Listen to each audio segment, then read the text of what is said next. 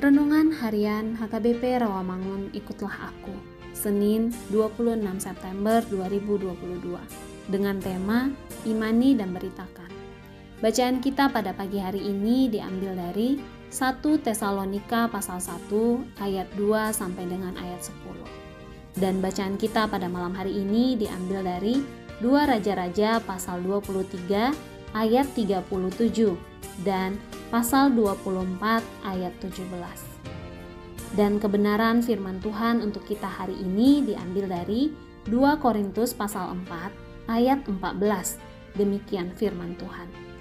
Karena kami tahu bahwa Ia yang telah membangkitkan Tuhan Yesus akan membangkitkan kami juga bersama-sama dengan Yesus.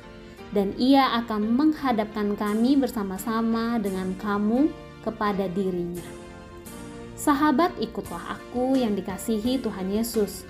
Sungguh, Rasul Paulus dan rekan-rekan sekerjanya dalam pelayanan di ladang Tuhan sangat mengetahui bahwa Dia yang layak dipuji dan dimuliakan, bahwa Dia yang telah bangkit dari antara orang mati pada hari yang ketiga akan membangkitkan mereka bersama-sama dengan Kristus Yesus pada hari Tuhan.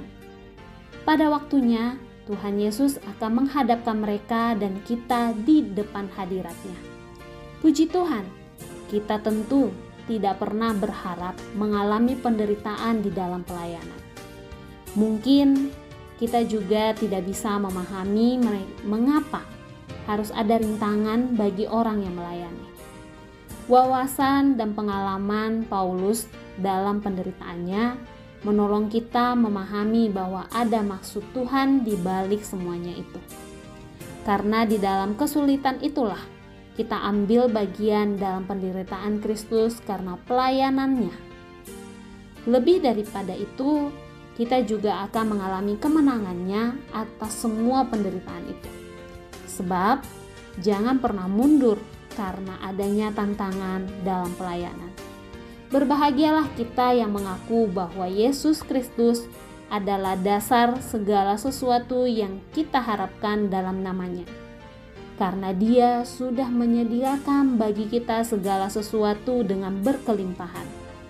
Berbahagialah kita yang ditindas, dijepit, diejek, dihina, dan dianiaya dalam nama Yesus. Karena dia berkuasa menyertai, menopang, membela dan memberkati kita dalam segala perkara. Berbahagialah kita yang memberitakan berita keselamatan dan hidup dalam Yesus Kristus, karena Dia sudah menyediakan bagi kita kehidupan kekal yang damai sejahtera dan penuh sukacita di sorga. Amin. Marilah kita berdoa. Ya Tuhan, biarlah hidup baru yang Engkau berikan bagi kami melalui rahmat dan kemurahan-Mu semakin kami beritakan dalam hidup kami. Amin.